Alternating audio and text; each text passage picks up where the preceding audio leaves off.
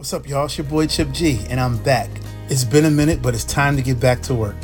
On Thursday, May 26th at 8 p.m., I will be recording the fourth episode of my new podcast, In the Pocket with Chip G. Man, y'all don't even know what an honor it is to sit down with this man. He is a king of the kit, Mr. Little John Roberts. Hailing from Philly by way of ATL, John is a father, world class musician, producer, and educator who has created a name in the music industry that will be respected forever. This dude is a legend. He's one of my greatest inspirations on drums, and he has played and recorded with some of the biggest names in pop, gospel, R&B, and jazz.